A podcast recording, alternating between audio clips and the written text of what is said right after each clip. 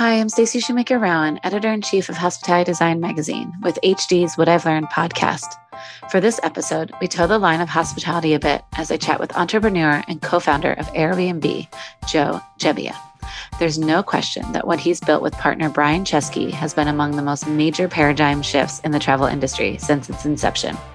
Hatching the lucrative idea out of personal necessity in 2007, when he was just in his mid 20s, the startup has only accelerated and expanded into much more than an online booking service in the years since. And today, the brand is, quite literally, a household name. My conversation with this brilliant mind spans the first idea he ever tried to sell hint, it's a cushion, how he recruited his co founders at the onset of the Great Recession, his love for airbeds, and how Airbnb is evolving to better serve the future.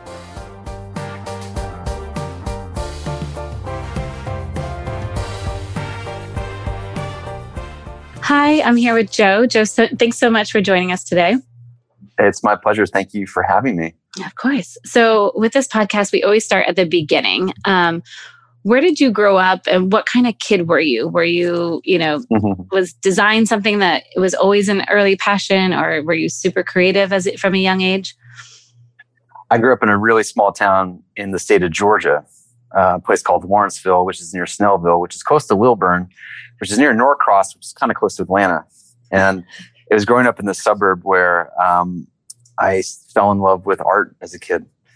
Um, I was always drawing. Um, my parents would say that I, I always had a either a crayon at an early age or later on a pencil or a pen in my hand and was always drawing. And uh, remember, I got the comics when I was really young and would learn to draw from comic books. Uh, some of my favorites, and that was that was how I, you know, began to began my journey in, in the world of art as, as an artist. Um, and so that path uh, took me many, many places early in life. Um, one was in the state of Georgia. I got inducted into a program for high school students called the Governor's Honors Program, where you do college level coursework as a high school student. Uh, and it was during this summer program where I really fell in love with the notion of actually making this more than just, you know, a love or an interest, but actually turning this into a career. And so, professor there, uh, her name was Donna. She had a profound impact on me. She told me about the Rhode Island School of Design, and uh, she said, "You, you need to go here." And I said, "I don't even know where Rhode Island is." it's somewhere up in the Northeast, but I, I couldn't draw it on the map. Um, and because of her, I started to research it and understood it to be one of the top schools in, in the nation and the world and uh, set my sights out to to go there to study fine arts. Um, ideally, to be a painter. I was fascinated by uh, by the fine arts, and I always had this this idea in my mind of you know one day exhibiting my work in a gallery in New York City somewhere. Um, and so, uh, yeah, basically the seed was planted, um, and the rest was just up to me to figure out how to get into the school. Yeah, were your parents creative or did they were, was there anyone else in your family that kind of planted the seed or? You know they would not describe themselves as artistic. They're creative in their, their own aspects um, but certainly um, not self-described as artistic. Um, it actually we think came from my grandfather uh, who um, i'm named after and he he um, I found his sketchbooks from World War II, where he uh, was um, um, stationed out in Italy and would draw in his downtime. And so he'd draw these really vivid scenes of life, you know, between the action. It was, you know, life just drying clothes, sitting around, um, you know, these little vignettes into, um, you know, what it was like to be a soldier during World War II. And uh, we found these in my basement one one time, and it was it was one of those moments where it's kind of like an Indiana Jones moment. you, you uncover some incredible artifact that just blows your mind, and it feels like such a treasure. Yeah. And uh, so for this, actually, for this past holiday uh, season, my my uh, my dad and my family gifted me uh, his sketches and a bunch of, of old black and white photographs of him. So anyway, that was a long answer, but I, we think it came from him. He also drew uh, Hollywood stars back in the 1950s and 60s with these beautiful portraits of, I don't know, Frank Sinatra and, and a bunch of other other folks of that era. Amazing. So I have to credit That's him. such a treasure. Um, and so RISD, you figured out how to get in. was it every was it everything that you thought it was going to um, be? It was it was way more. Um, yeah, let's see. I got in uh, and you know we packed up the car. We drove from Georgia to Rhode Island with all my stuff. Uh, my parents dropped me off. I said goodbye, and then there I was, you know, uh, on my own to figure out how this all works. um, it was the first time I'd been you know, obviously I'd traveled when I was a kid, but I never lived anywhere really other than, than the South. And so here I was for the first time living in New England. Yeah. You know, Providence between Boston and New York. And like, I was meeting a lot of very different kinds of people. Um, I was getting exposed to things that you just didn't see in the South.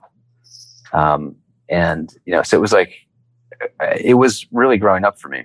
Um, it was like a, a, moment of, of independence. It was a moment of um, really getting a more global view of the world um, and um, and really starting to discover myself as a creative which is the whole point of the school is to help you find your voice to find um, and channel all the inner ideas that you have and bring them to life and I, ironically risd and probably this is true for probably any art school or design school makes for great training to be an entrepreneur hmm. somebody to say become an entrepreneur if they had a creative background, I'd say go go to design school. Don't go to a business school program. And the reason for that is is actually kind of simple. Um, so studying industrial design and graphic design at RISD, uh, you're basically trained to imagine something that doesn't yet exist and then create it. It could be a website, it could be uh, a consumer product, uh, but the design process is is quite literally imagining something that is not in the world, and you need to figure out how to create it and, and make it something in the world. Like right. transition it from an idea in your mind to a page of a sketchbook to a physical prototype, and then to a production level product or website. Um, and so it was, you know, five years of, of my dual degree in industrial design and graphic design. And during those five years, it was just honing this okay, I can I can imagine a new kind of idea or new solution to something. And then it was like, I got to go figure out how to make it real. And that is essentially entrepreneurship. Is yeah. you spot an opportunity in the world, a way to do something better, and then you have to figure out how do you make it, how do you make it real. So I, I really have to credit RISD for a lot of who I am today. You know, it's uh, it was where I, I did discover myself, discovered obviously great people in the form of my co-founder Brian Chesky, right? Uh, who's now our CEO. Um, because when I entered campus, this was back in the fall of 2000. I, I knew that I wanted to start a company one day. I couldn't tell you what it was going to be, um, but I knew, having grown up with my parents, who were both, uh, you could say, independent in their profession. They were independent sales reps. So I saw them forging their own path, and you know, they were they determined their own amount of success. They they did not have a nine to five job. It was completely up to them. And I remember thinking like, you know, in good months that looked like fun, and on bad months didn't. But in in either case, they they were really in control of their own path. And I remember right. thinking to myself as a kid growing up, like, wow, like one day I want to be running my own thing. I want to start my own company. Um, and through high school, I had all kinds of little, you know, experiments. We'll, call them experiments. uh, things that like what? Yeah, like the lawnmower business. You know, mowing the lawns in my neighborhood, and I sold T-shirts my senior year at school uh, as a way to. I, I, didn't like I didn't like the, uh, senior T-shirt the school provided. It was kind of lame, so I decided I designed my own, figured out how to make it, and then sold it to my friends. Um, made a couple hundred bucks. nice. Uh, it's great. um, so they're all like, I, there's a dozen stories like that of just finding like little moments to um, to try things. And even at RISD, the experiments continued. Uh, I remember when I got there, um, uh, I love basketball. I've played most of my my life, and I get to, to campus and I, I go into the office of the student student affairs, uh, student life, and I said, "Hey, I'd love to play on the basketball team." And the guy behind the desk looks at me with this very puzzled face and goes, actually, you know, we don't have a basketball team. And we're staring at each other, and he breaks the awkward silence and goes, But you can start one. And I said, Really? Well, what do I have to do? He says, Find 12 other students, uh, who also want to play and come back and bring me the list. And so I basically followed all the steps that they provided for me, and within a couple months, established the first basketball team at the school in 40 years. And um, in many ways, it was like my first startup. That's I had to amazing. recruit a team of people. I had to go raise money from the school. I had to uh, operate a, a schedule. I had to do sales calls to convince other colleges to come play us in basketball. It was actually a little bit harder than it sounds, given we were, we were in an art school. Yeah. um, um, and so, yeah, that was uh, that was like a, a bunch of early lessons in like how do you start something up from nothing Right. convince convince people to join you, um, motivate them to want to you know you know participate and contribute. And uh, the team the team by the way is called the Balls, and they are still going. I'm very proud of this. Uh, all these years later, It's- we're almost 20 years later, and it, the team has been a fixture on campus um, uh, ever since its founding 20 years ago. That's amazing. How many people did it grow to while you were there? Oh, I mean, the, the team's always been, I'd say, anywhere between 20, 10 and 15 people. Yeah. Um, but it's it's a, a good outlet for for the students that play and for fans, for, for the student body. Yeah. Um, there's not a lot of, you know, RISD's pretty intense.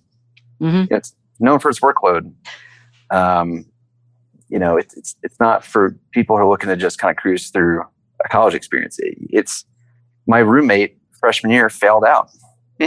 The work ethic that they mint out of people is next level. It's exceptional. Yeah. Um, and so um, to have a chance to to kind of get out of the studio and go see a basketball game on a Friday night is a it's a real treat for for students.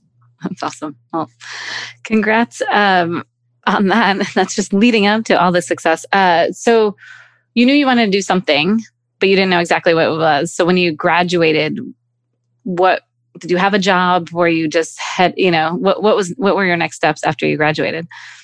Well, I started my first company the day after I graduated, and uh, it was a, a, a consumer product that I had designed for a class project. And uh, the school actually purchased them from me to give to my graduating class.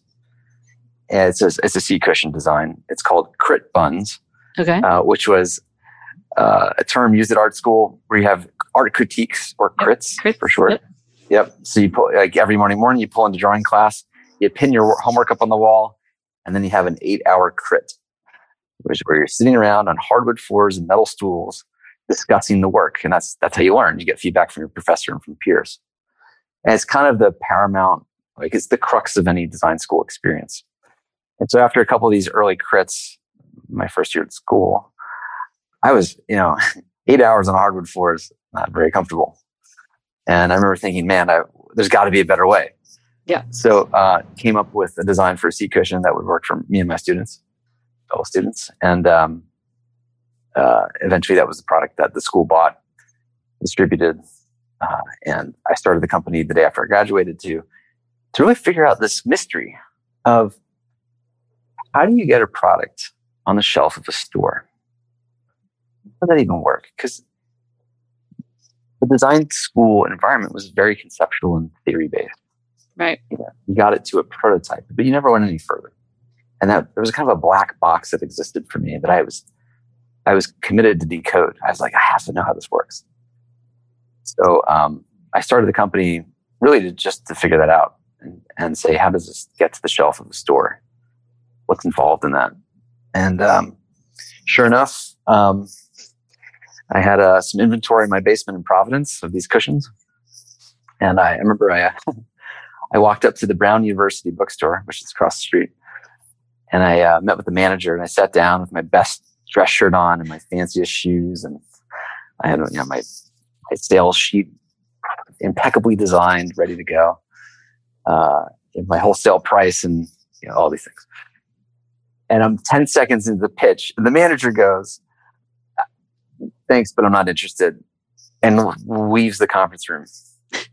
And I'm sitting there thinking, oh my God, is this what it's going to be like?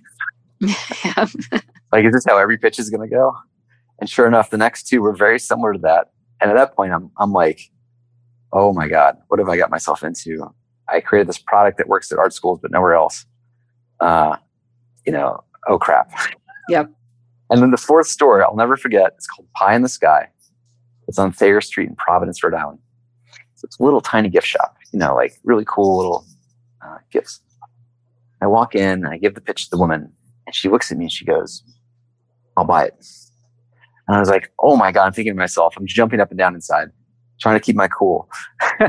she goes, I'll take four cushions. And I go, oh, I'm, like amazing. I'm like, I'm elated.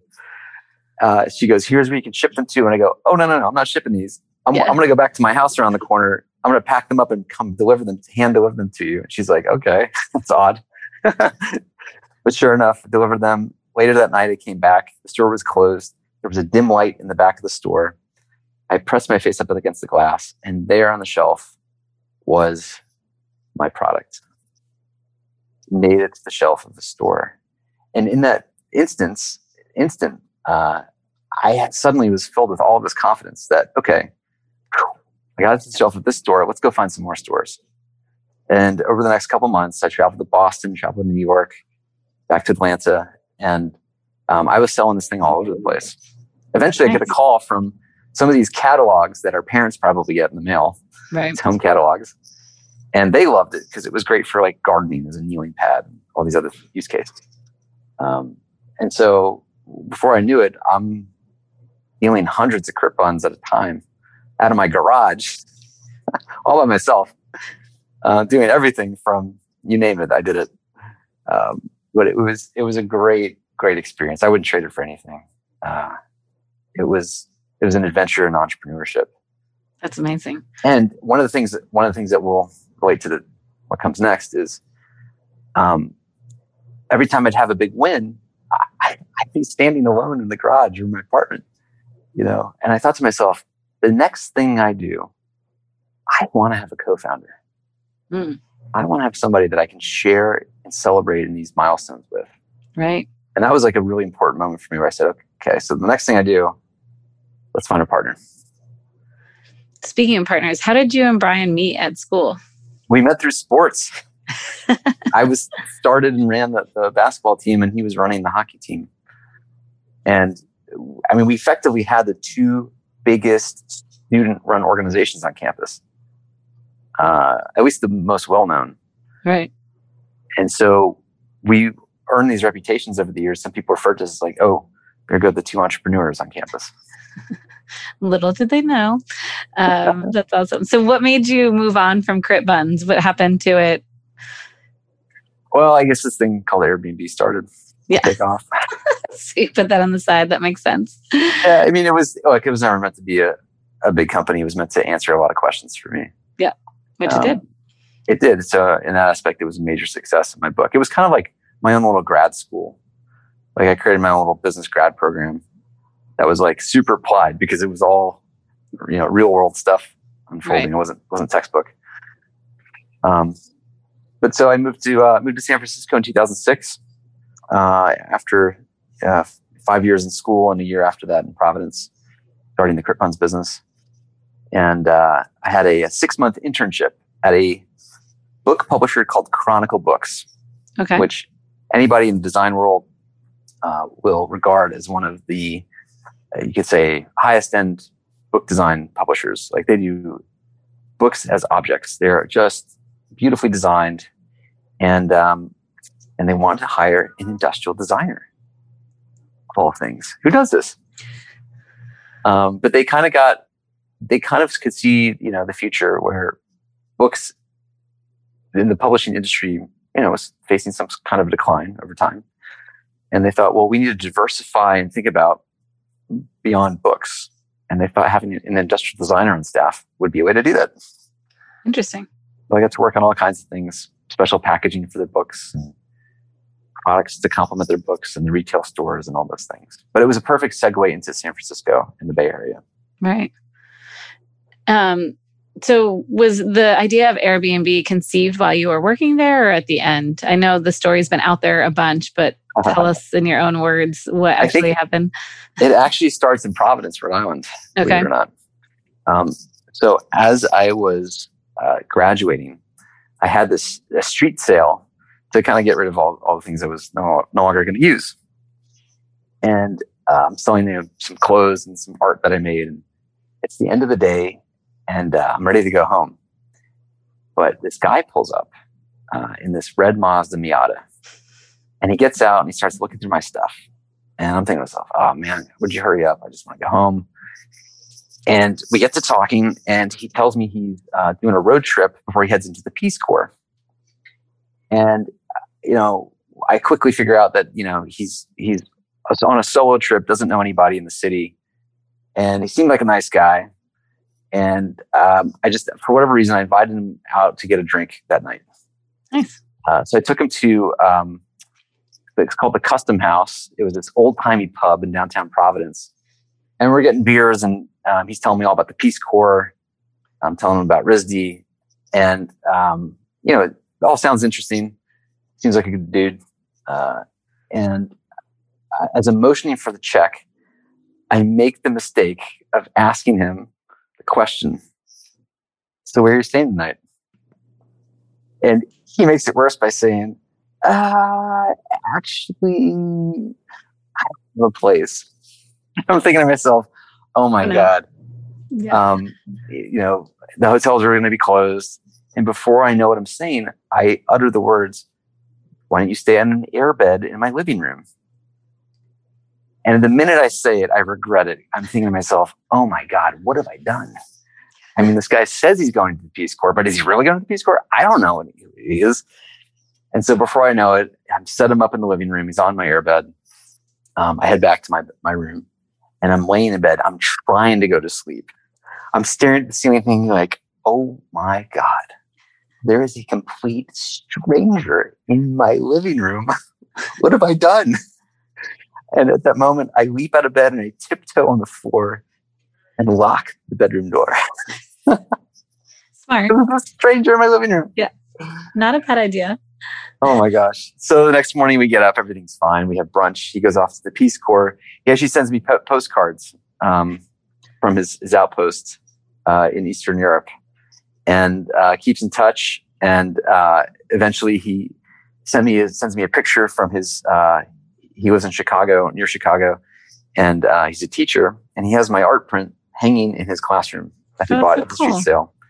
And he comes back to San Francisco every so often to uh, to run the marathon, and he stays at my place. That's great. I love that. So when I moved to San Francisco, I was sure to pack the airbed with me. Yeah. And so the airbed uh, made the made the journey, and um, uh, you know that one fateful weekend trying to convince Brian to move up to San Francisco from Los Angeles. Um, trying to, you know, get the band back together, uh, knowing that, look, if you put him and I in the same room together, we could come up with something big, um, make big things happen. Um, so, gosh, it was September of 2007, and I get a letter from the landlord, and it tells me, it says, "Dear Joe, your rent is now 25% higher." And at this point, Brian and I had quit our jobs. I left Chronicle. He left his job in LA. I, I run, run to my online banking account. And um, uh, I see I have a major math problem. Rent has gone up okay. here, and uh, my income has dropped significantly. Uh, so Brian and I are trying to scheme up ideas of how to make some extra cash. And um, I'm in the living room of our apartment. I've got my laptop open and I'm looking at the website of a design conference coming to San Francisco in a couple of weeks. And Brian and I were going to attend. And in that moment, I'm looking at the website. It says all the hotels in San Francisco are sold out in big red letters across the top of the website. I go, oh man, where are people going to stay last minute if you want to come to the conference? I look up over the edge of the laptop into the vastness of our living room and think, hmm, well, what if we just take the airbed out of the closet and host somebody? And I sent an email to Brian. He loves the idea. We get two more airbeds. We'll make it an experience. We'll cook breakfast. We'll pick them up from the airport. Um, we decide to call it um, the airbed and breakfast. So we got the URL, 18 character URL. Do not recommend that uh, to anybody to get a website name that long. We made the website in a couple days. It got you know, promoted on design blogs. We had people from around the world emailing us. with their resumes saying, I want to stay on the air bed and breakfast. pick me, pick me. I had people calling my phone. I have no idea how they got my number off the internet somewhere, um, trying to pitch me on why they were the, the right guest to stay on one of our three exclusive airbeds. and um, we we we chose three people. They were all amazing. Kat, Amol and Michael. We're still friends to this day.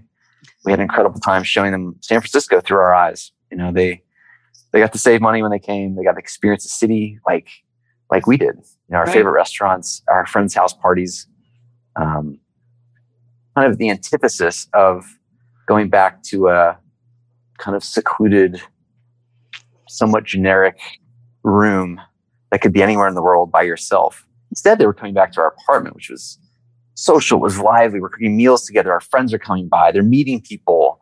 You know, it was it was com- complete opposite of, of a typical conference travel experience.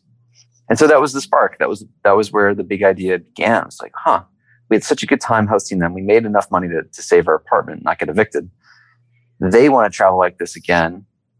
Maybe there's something here. And so uh, we um, we knew that we needed a, a, computer engineer to join us, software engineer. And the guy that lived with me before Brian was named Nate Blecharczyk. We ah. found each other on Craigslist. And uh, Nate was a computer scientist, graduated from Harvard, came out to the Bay to get into the startup scene.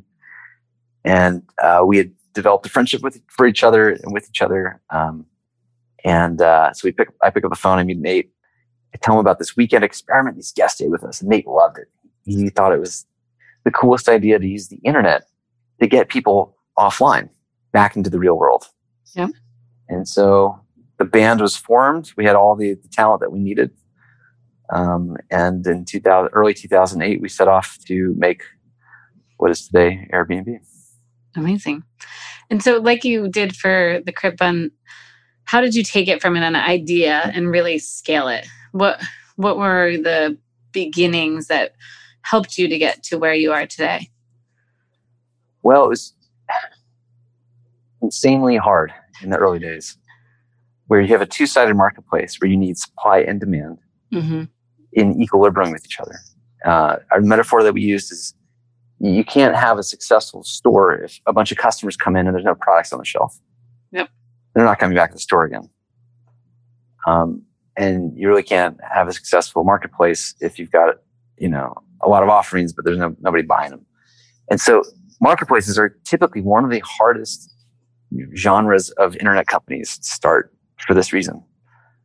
Um, it just takes an inordinate amount of effort to get, to get buyers and sellers together uh, in a new marketplace.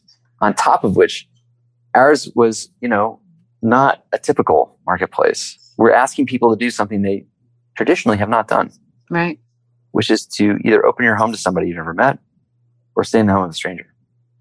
Um, and so that took a while. It took a couple of years to really go.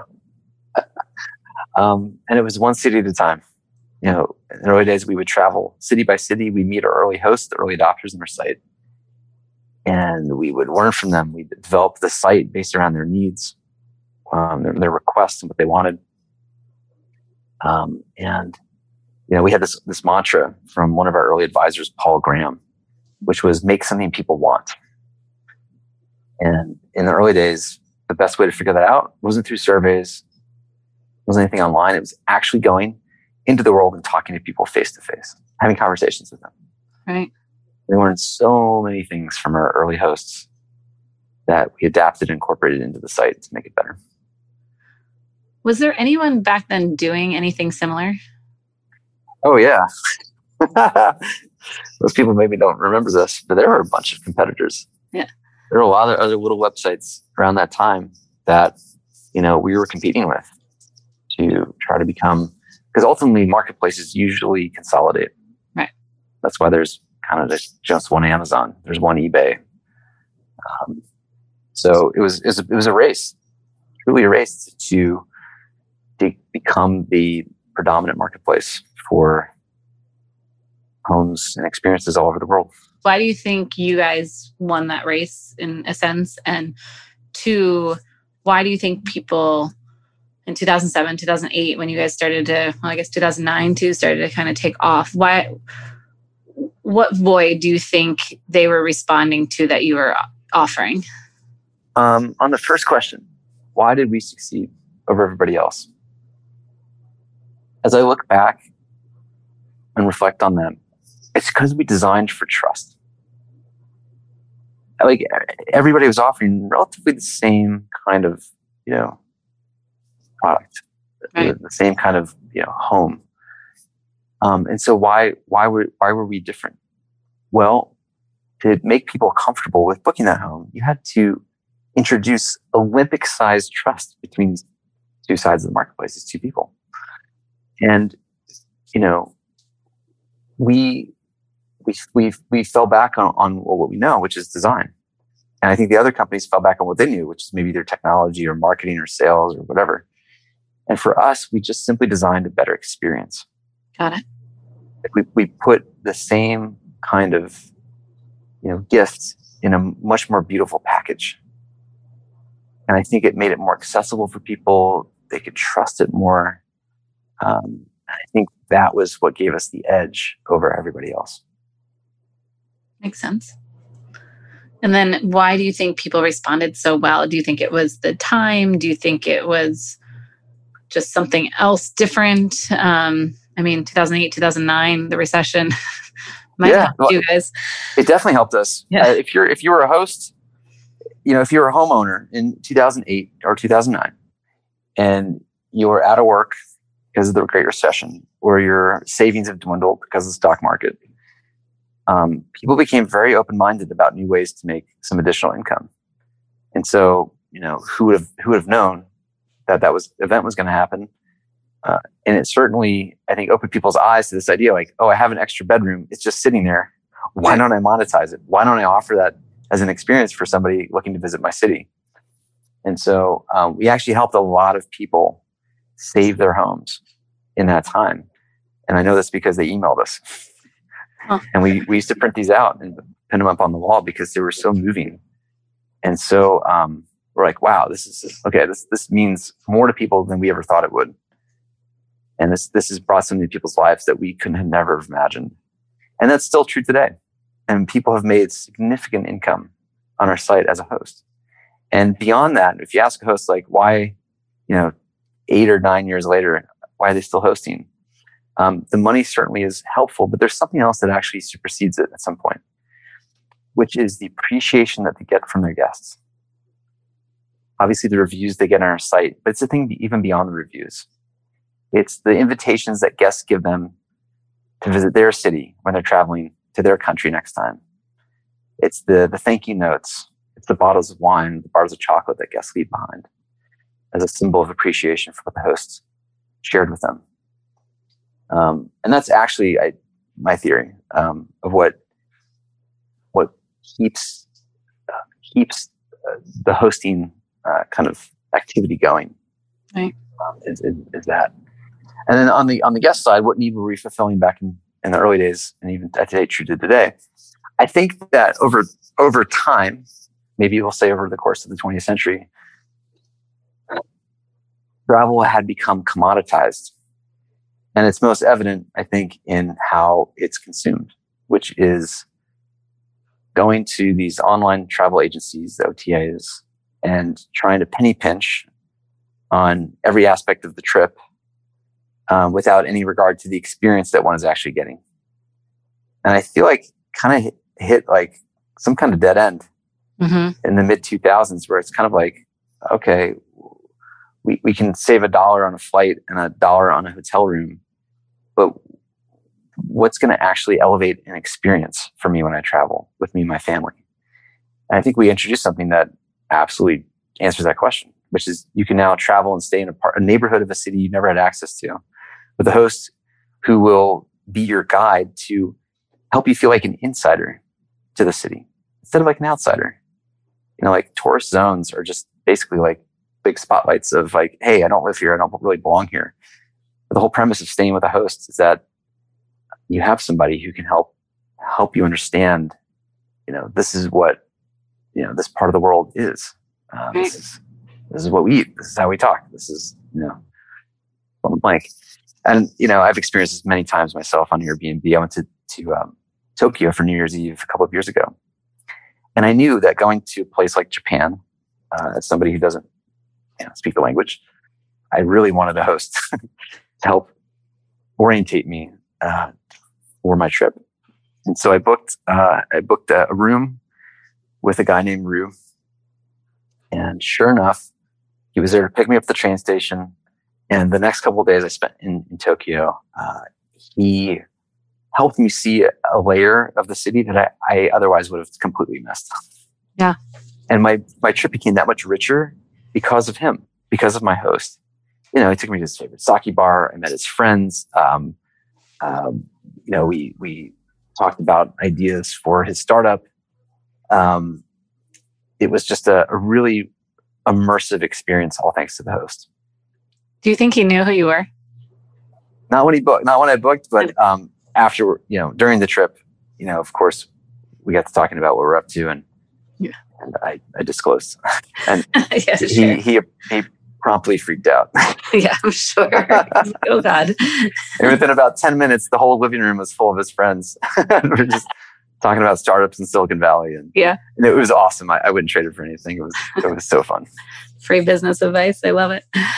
Um, speaking of business advice, what has been, what have you learned, or I guess, what has been the hardest or most challenging part to take this concept and scale it, right? And get to where you are today, but still keep it local, right? Because that's the importance of it. Um, and also creating a culture where it feeds down to the host, right? Or feeds not down, but feeds to the host from like everyone that works with you to all the hosts, because you and Brian obviously can't touch every part of it.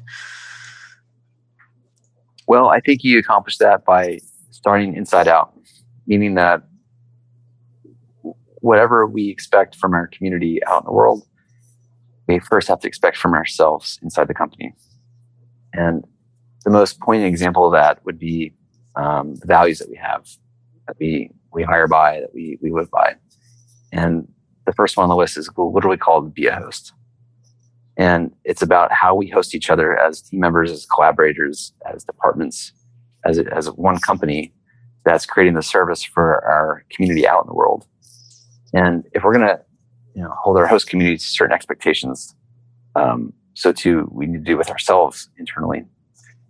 So I, I think we're you know deeply rooted in this idea that like it's all inside out and we need to practice what we preach. Got it. And how have you evolved? Like what what have been the most exciting things that you've done that you can highlight? I know a bunch of announcements recently came out, and I know you added the experience experience levels. And um, just talk to us about some of the highlights along the way of how you've taken this concept and bettered it. Sure. Um, I mean, there's some practical things like um, I'm very proud of all the language support that we've added because it's such a global community. We're, we're, in every country other than North Korea, Sudan, Iran, Iran, a couple of others on the OFAC list. But um, it's such a global brand that we need to be, you know, localized everywhere. Which is, you know, there's not a lot of companies that have to be everywhere all at once. Um, so there's things like that that I'm, I'm, I'm proud of. Um, beyond the sort of nuts and bolts, I think experiences is a fascinating addition to the story because hosts over the years have been offering experiences, um, but very informally. Right. Meaning that if you book with them, they'll eventually share with you once you arrive. Oh, by the way, you can also do this with me. I'm happy to take you out on this trip. And in fact, um, one other New Year's Eve, I traveled to Costa Rica on Airbnb. And I stayed with a host who was a retired professional surfer. I mean, this guy was legit. and, um, uh, uh, you know, got to, to, to uh, take lessons and got to actually, you know, actually go surfing. Um, but all this stuff was hard to find. It was never discoverable.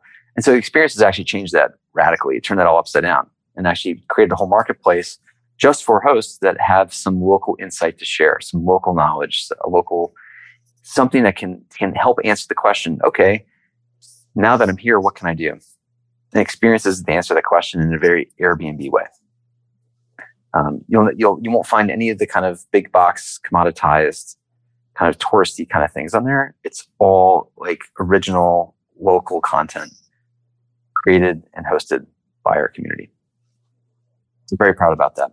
Yeah. And then, and then leading into um, today's announcements, um, it's a big day for us. Um, many months of, of hard work on behalf of our, our many teams in the company to help get ready for this major travel rebound that's that's coming. Um, you know, summer summer travel is almost upon us, right? And we know we know there's a lot of changes in the way that people are thinking about traveling, want to book their travel, want to discover where to go. And so today we announced um, a bunch of new options that allow for flexible travel. Hmm. So with the advent of remote work and Zoom conferencing and kids learning over Zoom, suddenly families are no longer anchored to certain places. You don't have to, if you don't have to commute to an office, then suddenly your imagination can start to go places. Well, if we don't have to live exactly here, where could we go? And I think a lot of families are having that conversation right now and turning to us to book stays that are, are longer than usual. Right. Because a home is more than just a vacation now. A home is also a workplace and it's also an education center for kids. Yep. Um, and so we're seeing families take advantage of that uh, as they book their summer travel. It's no longer about a week somewhere, it's about a month, two or three months somewhere. Yep. As a mom of three, let me tell you, I'm trying to figure out where I can take these little guys out of here for a while. So, well, uh, now you now you can search Airbnb um, not only by just uh, flexible criteria, but also by type of listing.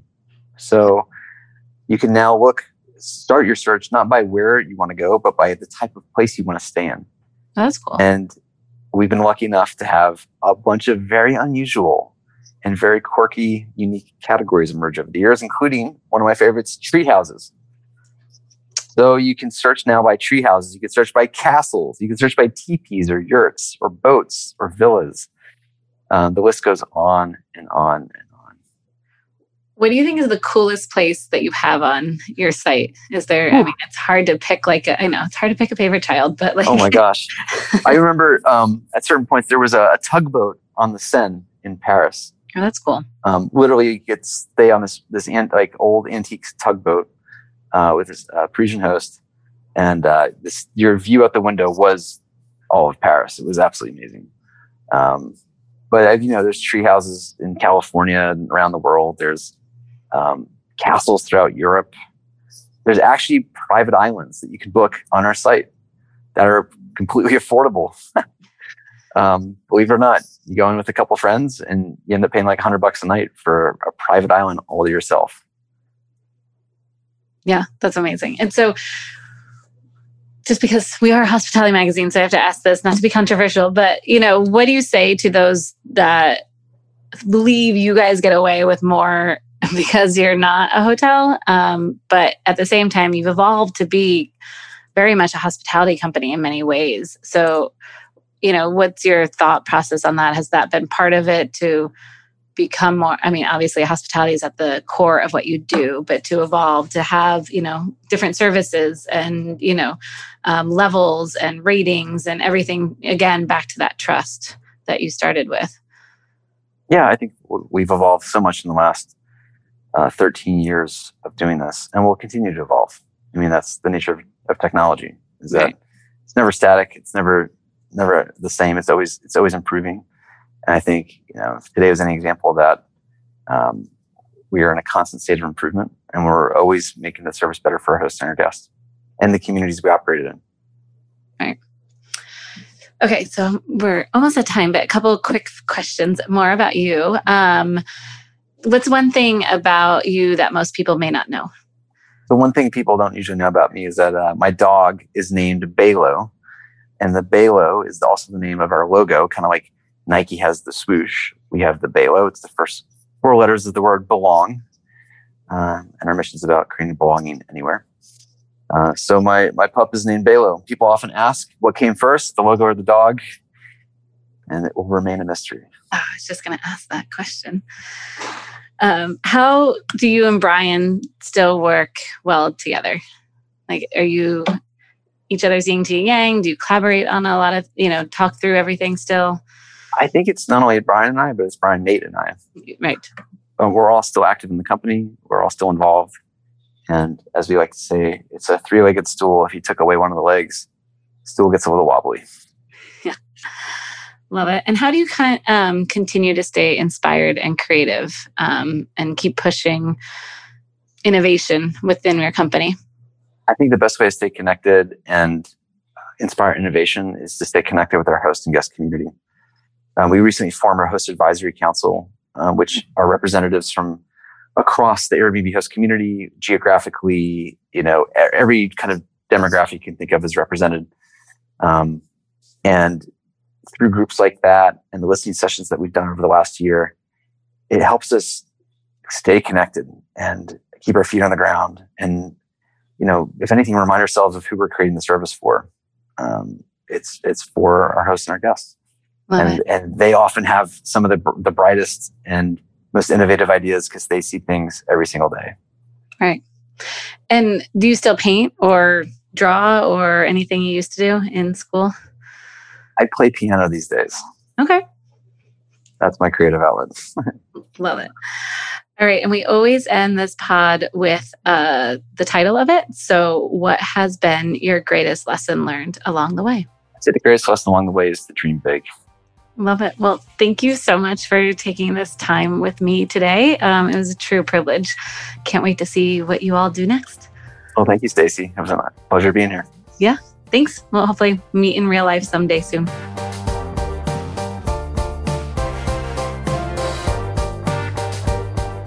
Thanks for listening to Hospitality Designs What I've Learned. If you like what you've heard, subscribe and review us on iTunes or wherever you listen to podcasts. You can find full episodes and transcripts at hospitalitydesign.com.